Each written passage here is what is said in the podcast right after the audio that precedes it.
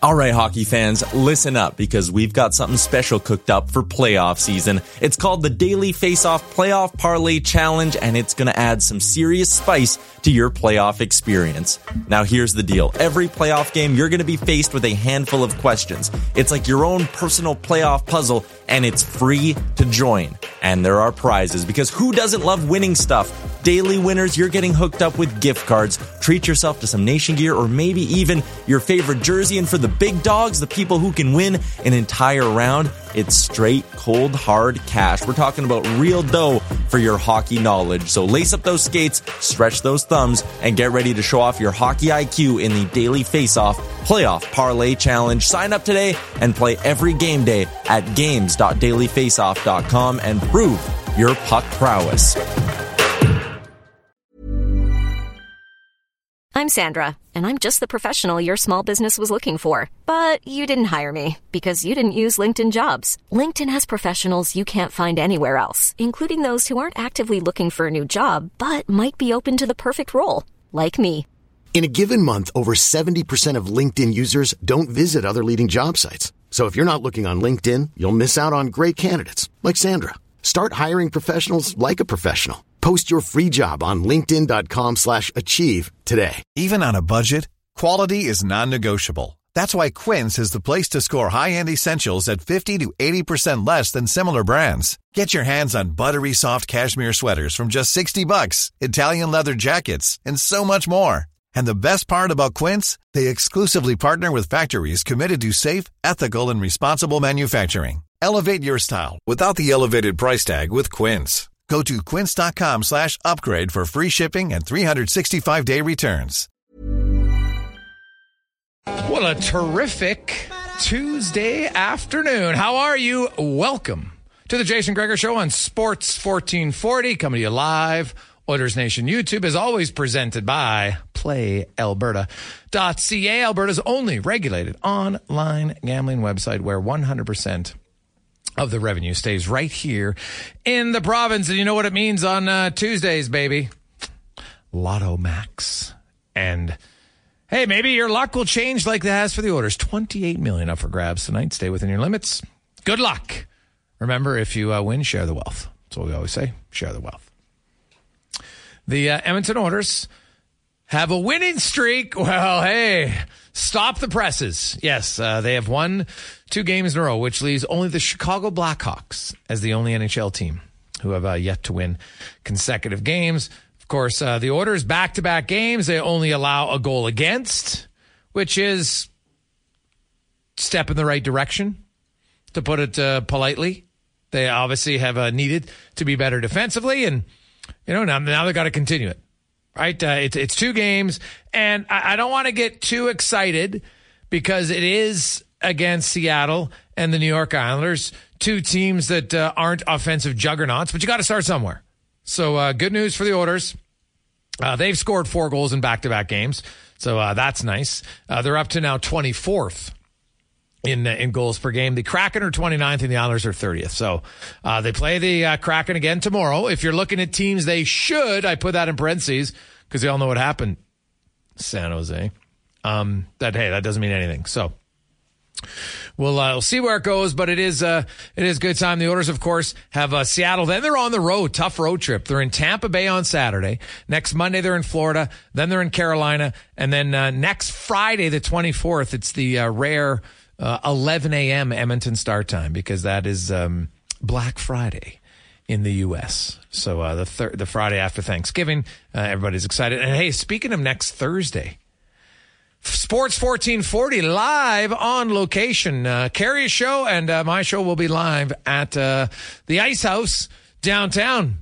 Big uh, all day Thursday uh, football fest. Of course, uh, we'll be setting up the Oilers in Washington. They'll have already played three road games, so uh, we'll have some fun there. That is uh, next Thursday at the uh, Ice House.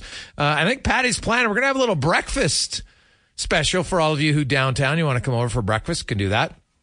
Oilers last night, pretty solid, convincing victory over the Islanders. Now, the, the start was not great. We all know uh, Matt Barzal scores less than a minute in the game, and how many people were like, oh, here we go again.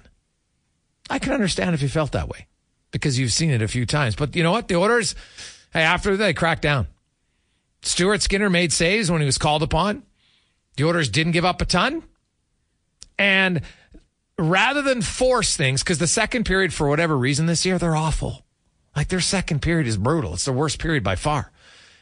But the Oilers uh, did get three goals in the third period. Their power play, we've talked about this for a while.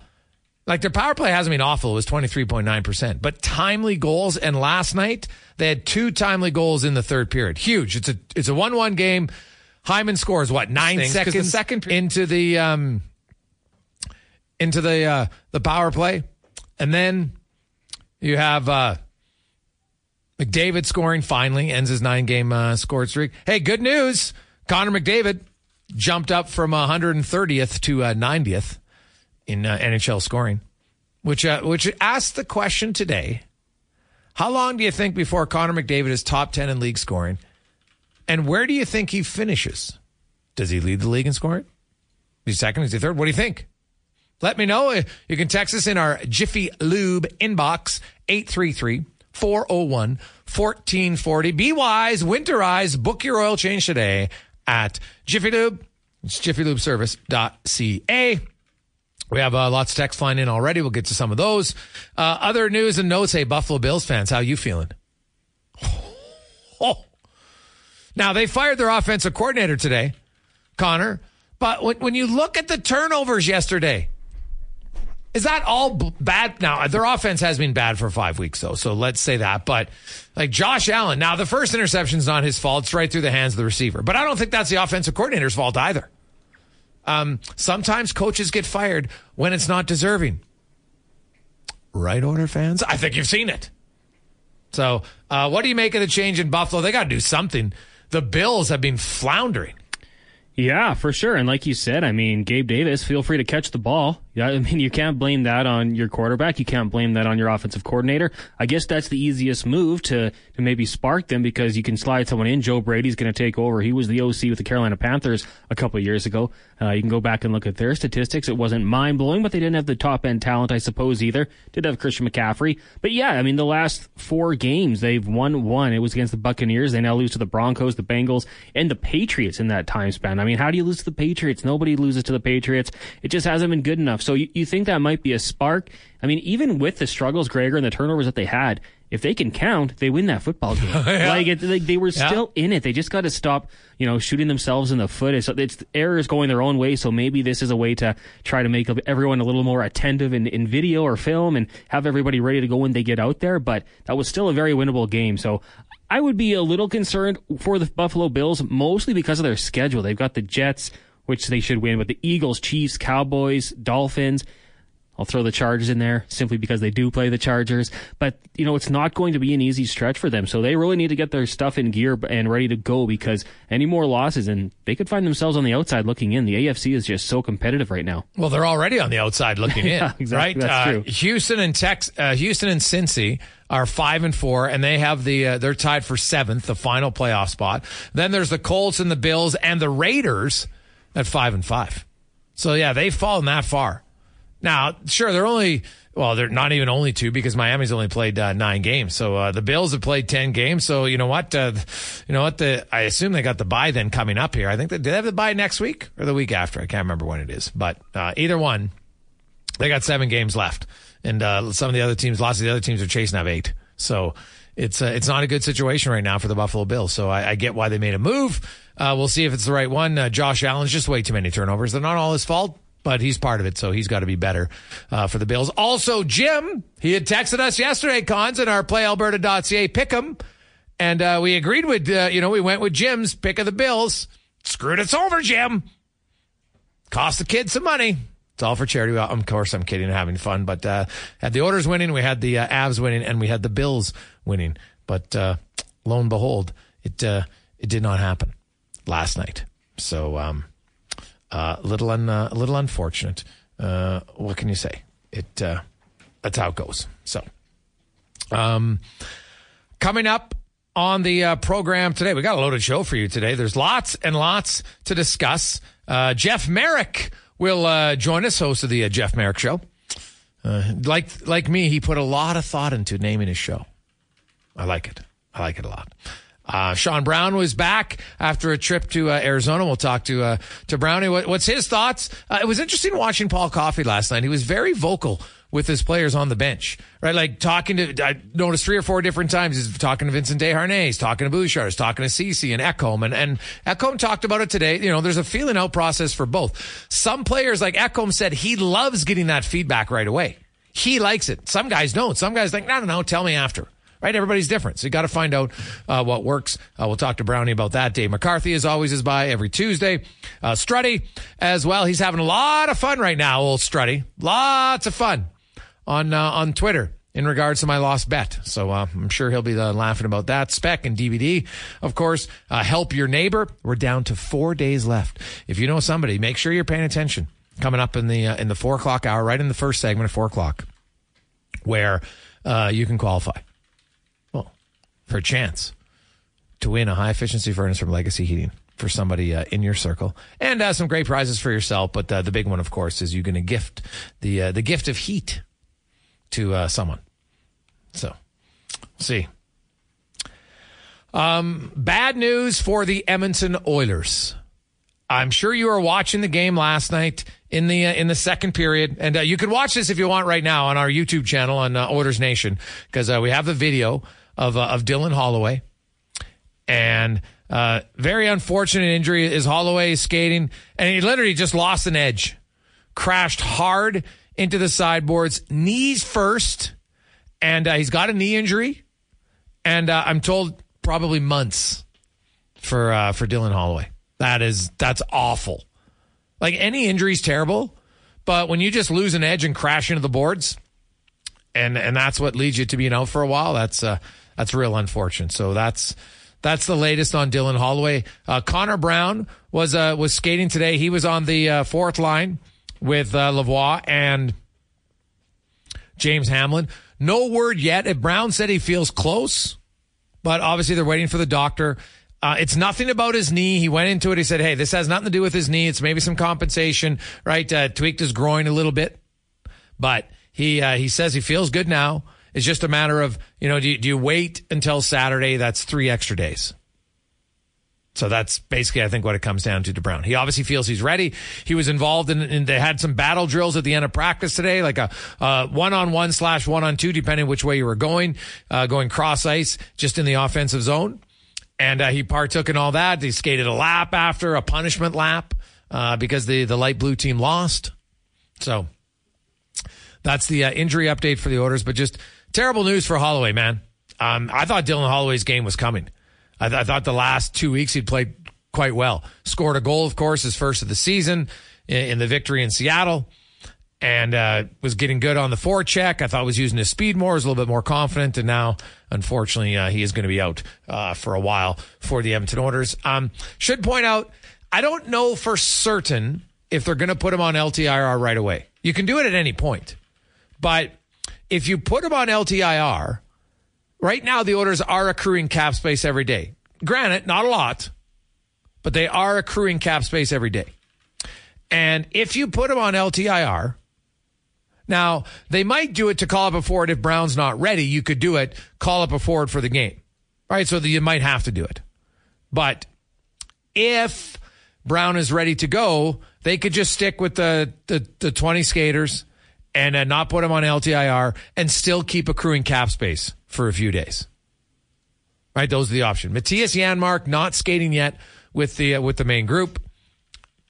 He was skating on his own last week. Is still skating, but obviously uh, he's away. He's still uh, he's not playing tomorrow. I don't know if he's going to play on. He'd have to practice with the main group. I would think at least twice uh, before we see him uh, in the in the lineup. So those are your your updates for the Edmonton uh, Oilers.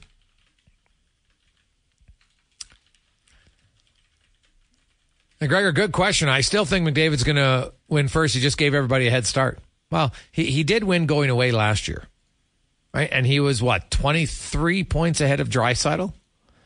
And then like 30 some ahead of everybody else. So yeah, I wouldn't be stunned, but it's still, you know what? You've, uh, you've spotted some guys, some points. And, uh, you know, we'll see. He's got 12 points. He's kind of like only halfway there to Elias Pettersson. So we'll see where it goes for McDavid. But hey, what about the game by Draisaitl last night? Four point game.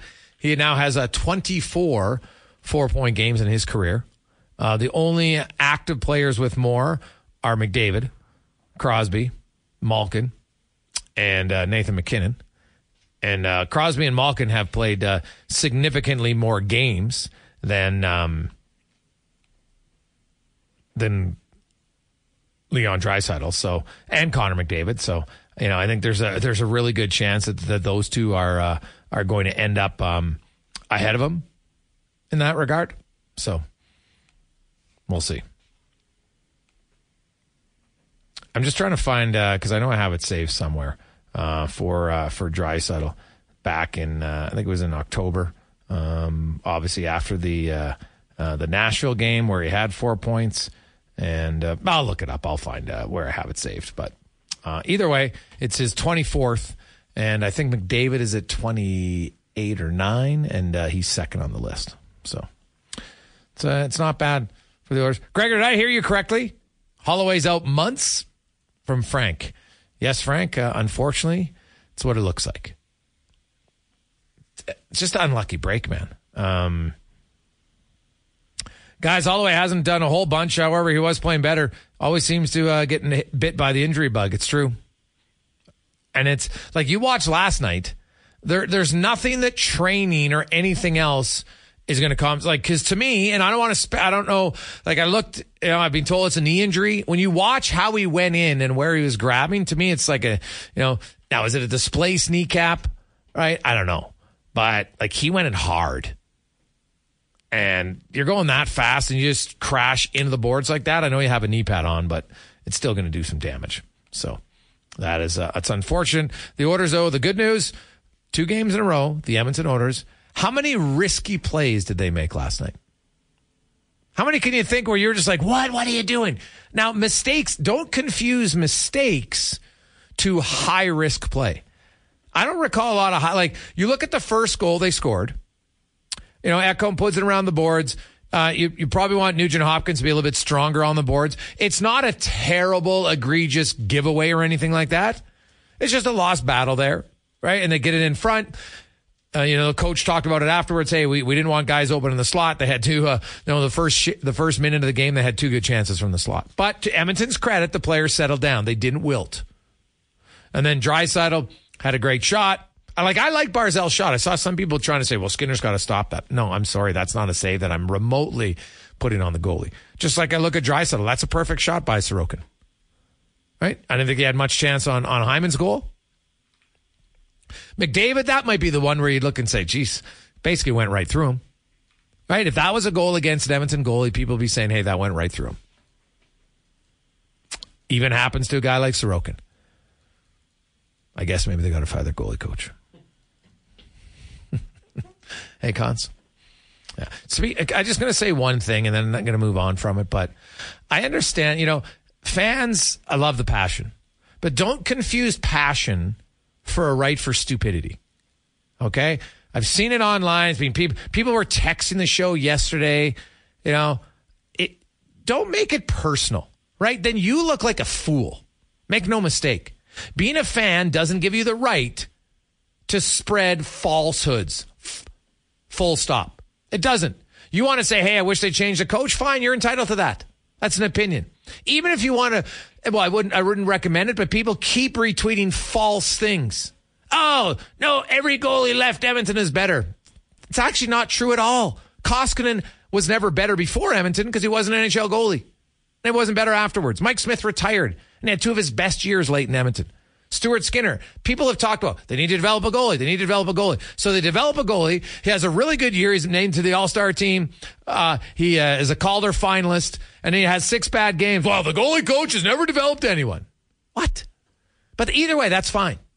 Have your opinion on it. That's great. Don't spread falsehoods and look like an idiot, and then double down on it. Okay.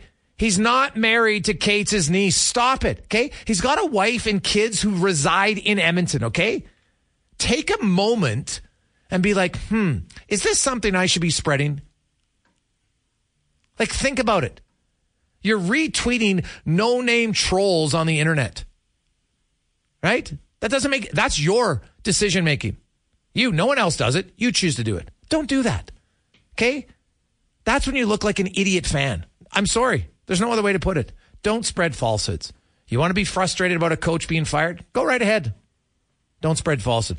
That doesn't allow you to spread a falsehood. Well, I didn't know. Take a second and be like, hmm, why am I just hearing about this now? Because it's not true. All right? Don't make it personal. Okay? Don't make it personal. We'll come back. Uh, Jeff Marek will join us. Are changes coming over and back in the NHL? We'll find out next on the Jason Gregor Show, presented by PlayAlberta.ca. 224 on a Tuesday afternoon. How are you? Welcome back to the Gregor Show, coming to you live from the eWell studio, E-W-E-L dot C-A for uh, all your electrical needs. They will, uh, they add a little spark to the show uh, every day. That's E-W-E-L dot C-A. Time now to get to our big guest of the day, brought to you by Silent Ice, and uh, they've expanded. They now have the uh, Junior Prospects Hockey League, an academy style approach for U14, U15, and U18 players with a focus on skill development and education. Learn more at juniorprospectshockeyleague.com. And uh, we are joined by uh, the host of the uh, Jeff Marek Show, also, of course, uh, co-host of uh, 32 Thoughts. Uh, you see him uh, uh, all over the place. Uh, Jeff Marek joins us. Uh, Jeff, welcome to the show, my man. How you doing? Pleasure is all mine. Was that Deep Purple bringing me in? It was, yeah. Uh, So one of my fondest memories was seeing Deep Purple in 1986 at Maple Leaf Gardens. Was a huge Jason Ritchie Blackmore fan, and uh, that was one of the best and should I mention loudest concerts I think I've ever been to. I think it was only rivaled by the loudest arena that I was ever in, which was Edmonton during the uh, the 2006 Cup run. I went to games against San Jose and Anaheim, and was easily the loudest building I've ever been to. Yeah, it was crazy, and uh, I, I still remember the uh, uh, game six in the Cup final against Carolina when they won four nothing. And uh, before the game even started, it was bananas for like an hour because that's when Oh, Pisani yeah. had scored shorthanded to bring it home again, and the fans are going bananas. It was and that old rink, man, just the acoustics—they're just different. It Some sounded of the, great. Yeah. Well, Oh. The, the the only one, and I was at Copps Coliseum for uh, for Gretzky to Lemieux, and that was loud as, as you can imagine. I've always wondered what it must have felt like though. 1987, Game Six, Stanley Cup Final, Philadelphia Flyers, Edmonton Oilers, when JJ Daigneault scores that goal to send it to a Game Seven. Because even just watching it on television and watching the highlights now, it sounds deafening. Oh, like it God. sounds like one of the loudest buildings I've ever heard. Wow, the, like the- what about remember Chicago Stadium? Like I used to watch Oh, the national yeah. anthem, and you'd be like, "Oh my god, this is unreal." All those little tiny ones, like Yeah. the the odd in Buffalo is Yes. like that. The Boston. I mean, I went to tons of games there. Um, you know, the the old Boston Garden. Those small those small barns where Yes. the seating. We're going we're going down a, a trail here where the seating wasn't laid back, but it was more straight up like a sumo palace. Yeah. So all the noise just like bounced off these walls that were really close and and packed together. Oh man, those buildings were a gorgeous, b a dump at the same time. They were beautifully ugly and loud, just Oh. loud, loud, loud. Yeah, everybody was, everybody was, you were just right on the game. It was like, I still remember the first time I went to Maple Leaf Gardens and the seats behind the net were basically right above the glass, like right above the glass with no mesh. And I'm like, how do people not get killed here? It's unreal. I've always thought that. You know, I the, the worst that I saw was at a Peterborough Petes Guelph Sto- Guelph uh, Guelph Storm game. This would have been when I was going to university at Guelph, like '92,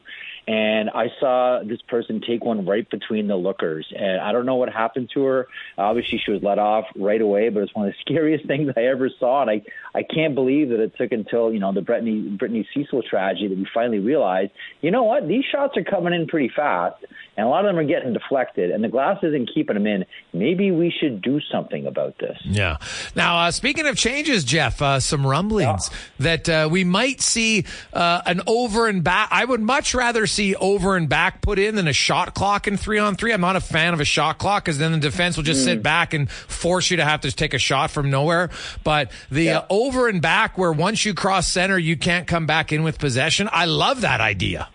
You know, it's funny too because I was on a panel. This I was at the uh, the Primetime Sports Conference, and I was on a panel with uh, Dan MacKenzie, uh, the president of the uh, the CHL, Um, Mike Morreale was there as well. Boy, that basketball league is doing great. Scott Howson, uh, Glenn Johnson from uh, Canadian Premier League Soccer, and and Dave and um, uh, and Scott Howson, the president of the American Hockey League. And this is a throwaway question at the end. Like we're about to wrap up. I'm getting the uh, okay, get off the stage now. Uh-huh. Uh, and uh, from Brian Burke, like, all right, Marek, you've, you've had enough time. Let's let's wrap it up.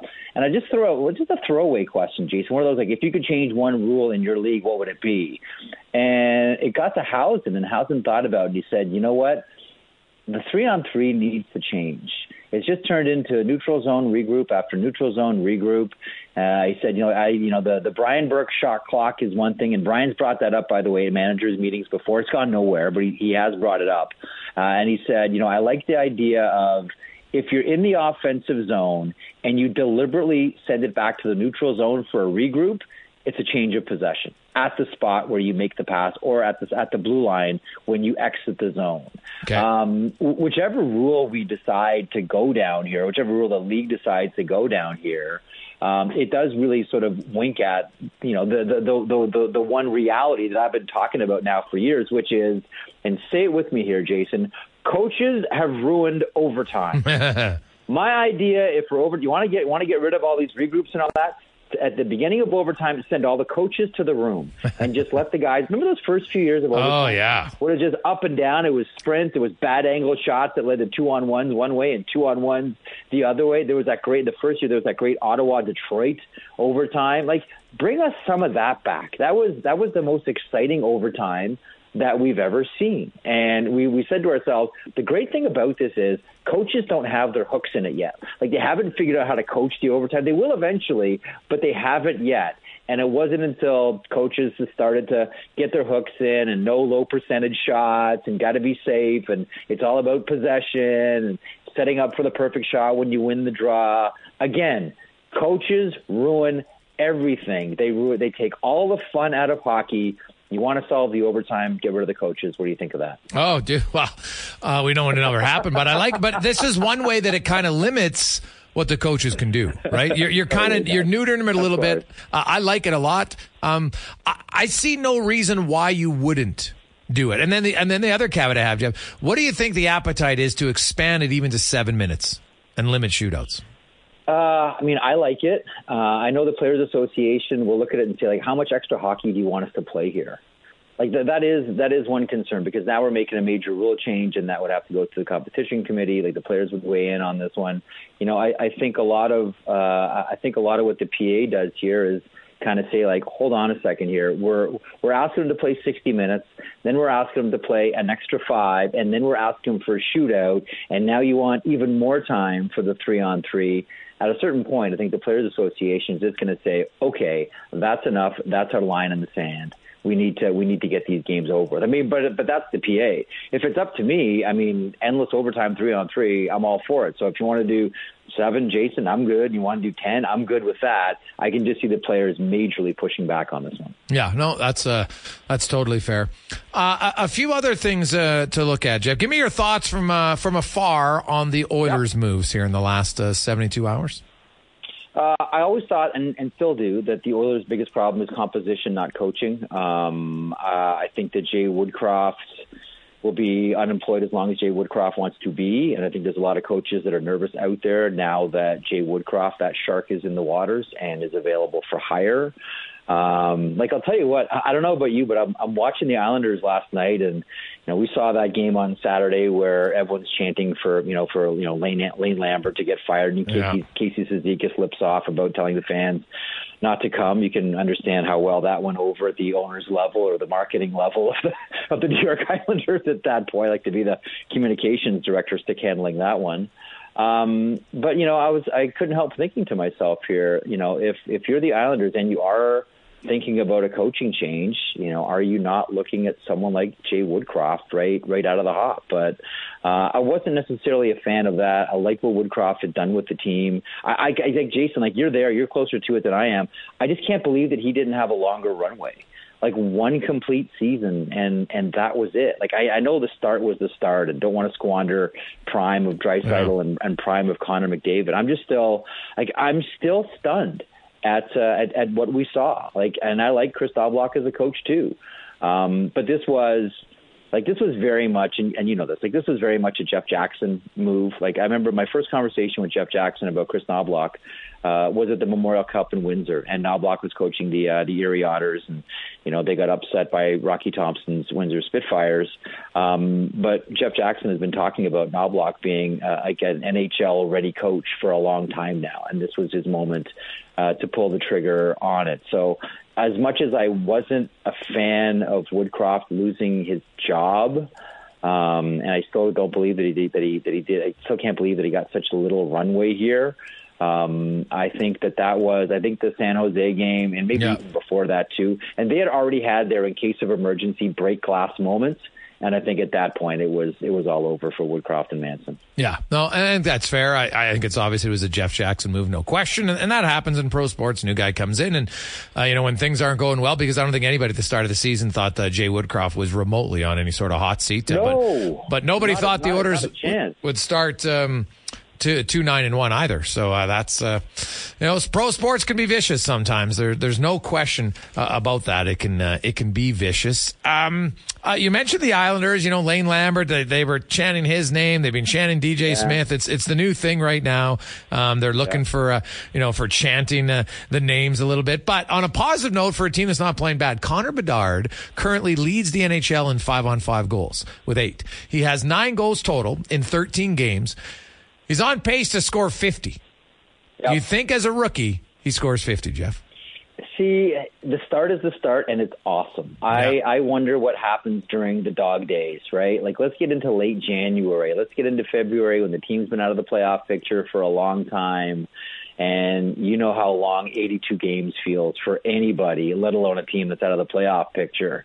Um, uh, that's that. That would be my my only concern here about Bedard. Like, look, like every night he's doing something that just leaves you shaking your head. Like I'm still shaking my head over the the goal against the Panthers. I don't know how he scored from that position on the ice. I have no clue how he got that puck to where he got it. It uh, the the kid's phenomenal. The kid's spectacular. Um, like, look, you watched him play in the Western Hockey League. How many times did you say, "Wow, this the, this game is easy"? But let's see what happens at the pro level. Do you not get the sense now that he's getting that feeling like it's starting to get easier already for for for Connor Bedard? Like, I remember watching Nathan MacKinnon with Colorado, and I think it was it was like game 29 or game 30 where it sort of all came together for for MacKinnon and you're like okay now he's comfortable. And now we're going to see you know Halifax MacKinnon. And I think we're starting to see now the Regina Pats Connor Bedard where it's like okay I know how the game is played up here now. Now I can start to have fun with it. Can he score 50 sure he can. I just wonder about fatigue for a kid like that on a on a on a on a team that's uh, that has you know that, that's not going to be anywhere close to the playoffs. What happens not just to Bedard but the entire team come January February because that will have an effect on them. Oh yeah, no, no, no debate on that. Uh, Jeff Marek joins us. Uh, Jeff, are you a believer in the Ducks? I think that uh, I mean I want to be. And by the way, that Radko Gudas goal on Sunday. Okay, so, here- here- okay, so here, Jason, here's how I see it. Like, there's two teams in Anaheim. There's the Anaheim Ducks. And there's the Mighty Ducks of Anaheim, mm-hmm. right? Like the Mighty Ducks of Anaheim are, you know, is the the movie and Michael Eisner and the Flying V and all that stuff. And then the Anaheim Ducks is that team, you know, with Pronger and Niedermayer and Getzlaf and 2007 and Giguere and winning the Stanley Cup and being mean and skilled and like a really good team. Um, but then there's the the Anaheim the uh, the Mighty Ducks of Anaheim. And here's here's my question to everybody because I for me the answer is yes. Was that not the mightiest Ducks goal ever scored? Oh, Like if you're making a, a, a movie about what actually happens on the ice, and, and they're wearing the throwback Yep. too. Like it wasn't. It was a mighty Ducks of Anaheim goal altogether. Um, am I am I a believer? I no, I'm not right now. But long term, am I a believer in the Anaheim Ducks? Absolutely. Like you see with this team, you're a draft guy. Like you know how well they Yeah. drafted. You know the develop like that development model in San Diego. I mean, San Diego's a mini NHL. They packed that barn. Great fans in San Diego.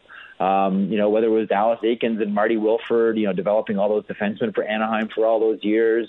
Um, they got a really good thing going between the AHL and the National Hockey League.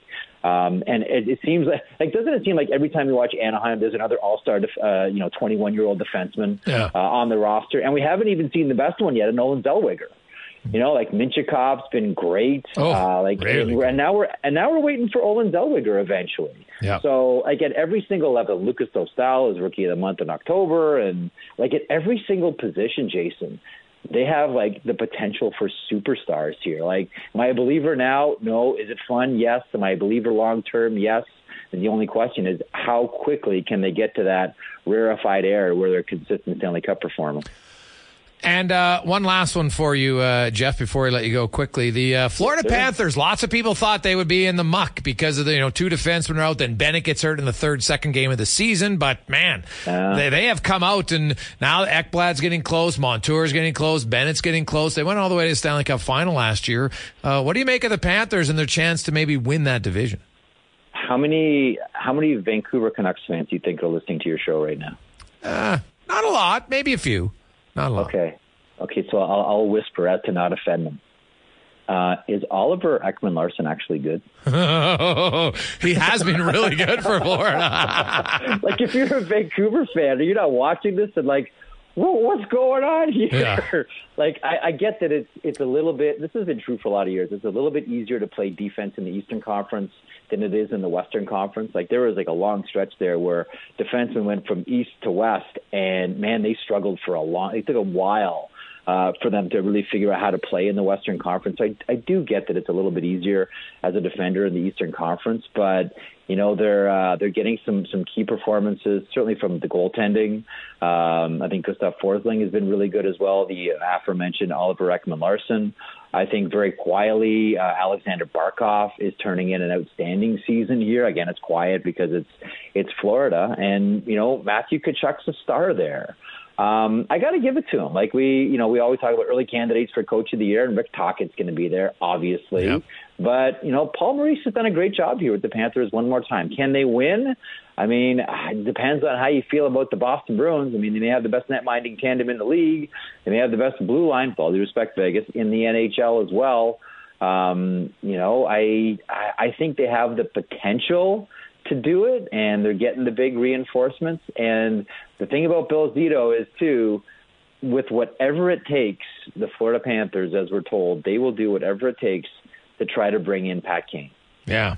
Whatever it takes, they'll try to get Pat Kane in Florida. It's going to be a tough sell job because we know what their cap situation is, but they will they will move heaven, earth, the beaches, and the mountains to try to get Patrick Kane in the mix. Uh, That's interesting. Like to me, the team that should be trying the hardest is Carolina. If they get Patrick Kane, I think that's the missing piece for them. They've always missed that one dynamic guy. Yeah. Yeah. See, I think Dallas because I look at Dallas's right side, and outside of Joe Pavelski, is there anyone that really grabs you into deep water and says, "Hey, let's let's tread water out here for a while"? Yeah, no, like, I look at fair. Dallas and say, like that that right side could use a Patrick Kane. Oh, yeah. Well, there's a lot that could. Uh, no question about that. Sure. Jeff, we really appreciate the conversation, man. Thanks so much. We'll do it again soon. Thanks, pal. Let's let's do it again, Jason. You be good, pal. You betcha. That is uh, Jeff Marek, of course, uh, host of the uh, Jeff Marek Show.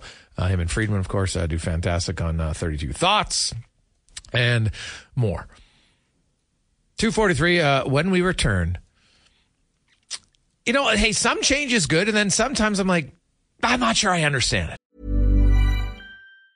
Hey, I'm Ryan Reynolds. Recently, I asked Mint Mobile's legal team if big wireless companies are allowed to raise prices due to inflation. They said yes. And then when I asked if raising prices technically violates those onerous two year contracts, they said, What the f are you talking about, you insane Hollywood ass?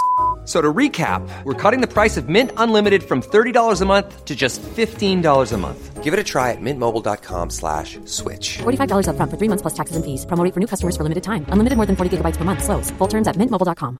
Planning for your next trip? Elevate your travel style with Quince. Quince has all the jet setting essentials you'll want for your next getaway, like European linen, premium luggage options, buttery soft Italian leather bags, and so much more. And it's all priced at 50 to 80% less than similar brands. Plus, Quince only works with factories that use safe and ethical manufacturing practices. Pack your bags with high-quality essentials you'll be wearing for vacations to come with Quince. Go to quince.com slash trip for free shipping and 365-day returns. Hiring for your small business? If you're not looking for professionals on LinkedIn, you're looking in the wrong place. That's like looking for your car keys in a fish tank.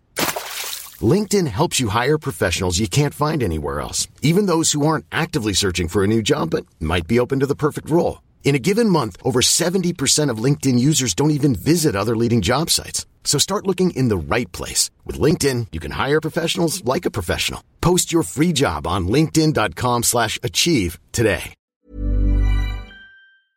So we'll talk about a change that's ongoing. Is it good or bad? We'll find out next on the Jason Gregor Show, presented by PlayAlberta.ca, live on Oilers Nation YouTube and Sports 1440. 248. Welcome back. Tuesday edition of the Gregor Show. How are you?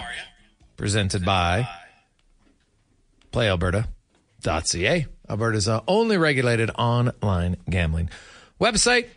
Stay within your limits. Use your game sense. Go to gamesense.ab.ca. Let's get now to the NBA report brought to you by Legacy Heating and Cooling. Home to no payments, no interest for one year on your furnace. Don't wait. You know it's on the last legs. Get it done now. No payments. Legacy Heating. The uh, NBA, it's interesting. They got some changes. They got the the the play-in tournament, but uh, yeah, we'll, we'll try to explain that. Uh, also, uh, some interesting numbers early on. Something we haven't seen in the NBA since 1993. We'll get to all of that with uh, Paul Sir, former uh, pro coach and uh, player, great basketball analyst, joins us once again. And Paul, can, can you do you like this tournament that's on because it's only a few days a week that the games count? Like, can you explain it in simple terms? No. I, I, I was waiting. Uh, I was hoping you're going to bring on somebody from MIT or Harvard. I, I, you know, it's an attempt by the NBA to add some excitement, a one and done element to a tournament, but locations, uh, you know, timing. It's been really hard to follow because it looks like a couple of teams are squaring off in this tournament, then all of a sudden they're back to the regular season schedule. So honestly, Jason, I for our our great listeners out there, I can't I can't really explain it other than it's a thing going on right now, and I think as it works itself out, we'll get more attention to it because even the attention being paid to it in the media right now is is, is sporadic and sparse. Yeah, uh, people aren't aren't really focusing on it. Yeah, so basically, it's um it's an in-season tournament that uh, began on November 3rd. Um, the championship will be on December 9th. The semifinals go on the uh, on the 7th. There's there's group play and then there's the knockout round, right? Uh, all the teams are randomly drawn into groups of 5 right? Uh, based on some uh, one loss records uh, last season. Then you get to eight teams will advance to the knockout rounds, yada, yada, yada. That's how it goes. Um, so it, it is difficult. Um, I, I, can at least tell you the groups for anybody out there who cares. Uh, West Group A is Memphis, Phoenix, the Lakers, the Jazz, and the Trailblazers.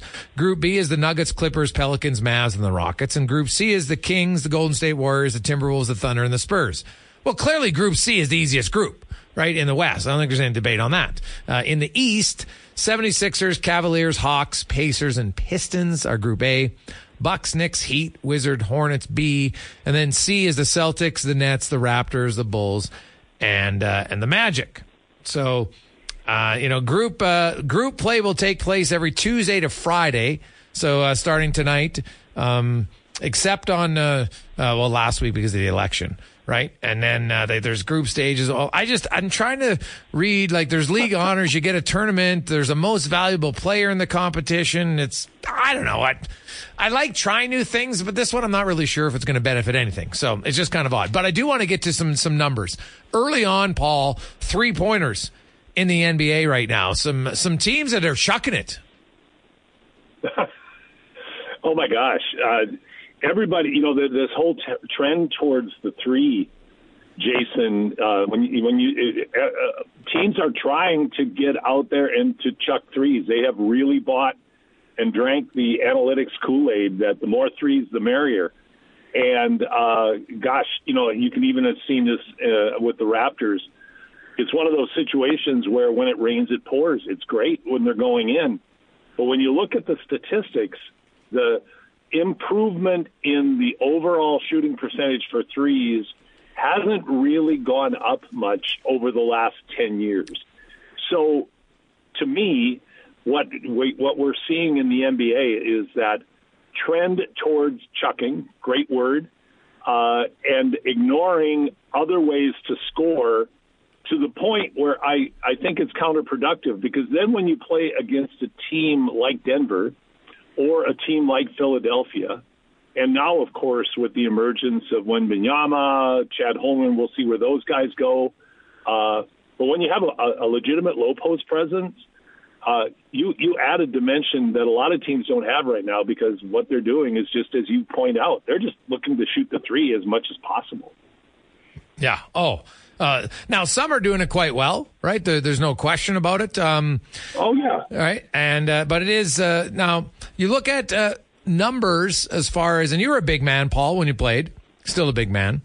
You look at uh, two rookies. Uh, uh, Wemby has 197 points, 88 rebounds, 24 blocks. And then Holmgren has 164 points, 76 rebounds, and 23 blocks. They're the first pair of rookies to hit these numbers since Shaquille O'Neal and Alonzo Mourning back in 92 93. Like, uh, are they bringing back the big men? Well, they're bringing them back, but they're bringing back the uh, the, the the light version uh, physically. Like they're big, but they're both. It, it, you know, it's real interesting. This is one of those. This is, I think, the generational evolution of the game of basketball. You have these two guys with incredible wingspans, incredible skill sets, because both of them can shoot the three.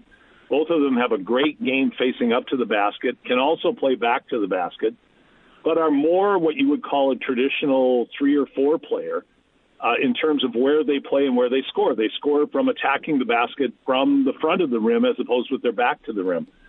So I, I think, yeah, it brings back the big man, but it brings back the new big man because you're dealing with two guys that are barely 200 pounds yeah. at over seven feet tall.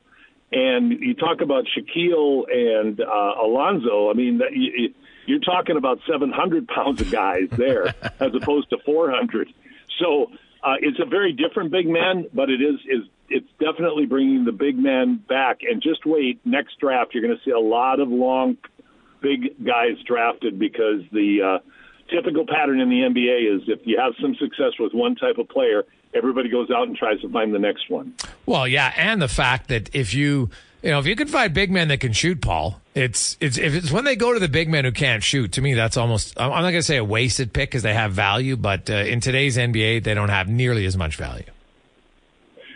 They, they don't. You're you're right. If you can get a gem, and this all started with Dirk. He started. He showed that seven footers can shoot the 3 mm-hmm. Now the seven footers want to shoot the three. I mean that back to the basket game isn't as much fun as stepping out front and hitting the three. So Dirk led the way, and now players like Wemby, uh, like Holmgren, uh, they've they've worked on it since they were young, and they're they're able to do it successfully, as successfully as players a lot smaller than them. So you're absolutely right. Uh, the traditional big man, not as much in demand, but that kind of segues nicely into the Raptors in that they're lucky to have a guy like Poeltl, who is a traditional big man. Yep. Uh, who's able to take care of business around the basket. They still haven't found a consistent shooting rhythm, Jason, but they're getting there and they're getting better. But to have a guy like Poeltl who's able to just bang down low and clean up around the hoop and be very efficient, that's nice.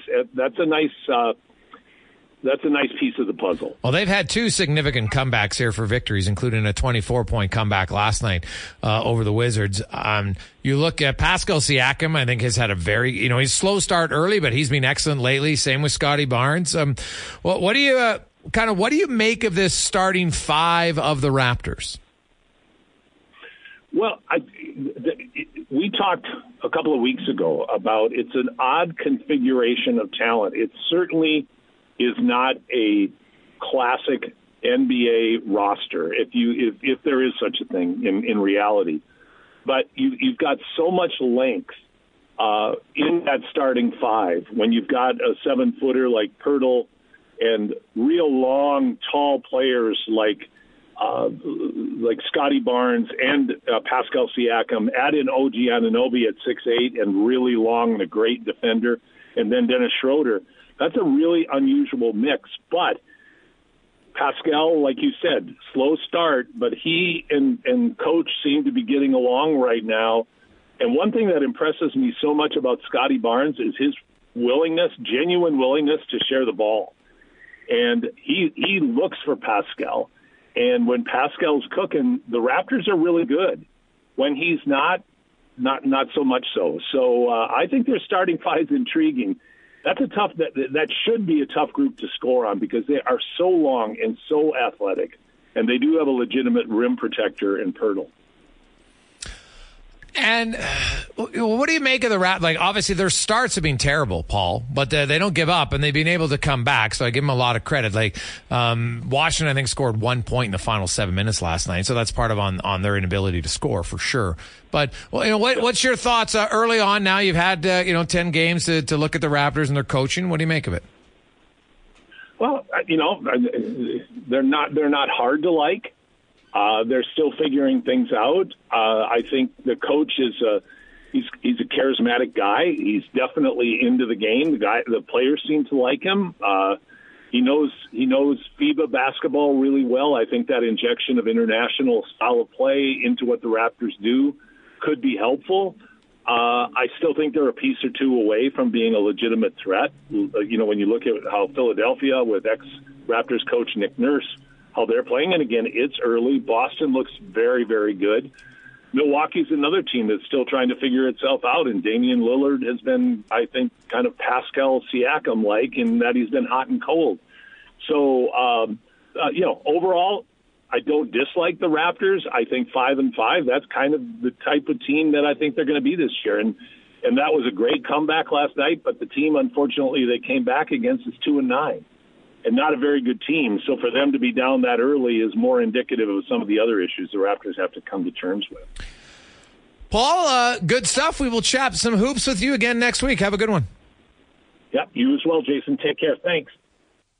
That's uh, Paul Sir joining us. Uh, talk a little hoops every Tuesday here on Sports 1440. Uh, Sean Brown is in studio, ready to rock and roll. We'll talk about uh, defense. What kind of changes do you expect? And you know, when you have a defense coach what What are the things? You know, Evan Bouchard talked a little bit about some of the things that uh, Dave Manson uh, worked on with him, and uh, you know, Paul Coffey has uh, some other things that he wants to work on with Evan Bouchard, specifically moving the puck quicker. Right, uh, that's a big thing that Evan Bouchard talked about today. So we'll, we'll hear all of that and more after the Con Man and a Sports 1440 update uh, brought to you by Fountain Tire. The Road Ready sales event is on right now. $225 off select tires. Also, you get an extra $50 off when you book any service right now at fountaintire.com through until December 16th. Book yours, fountaintire.com.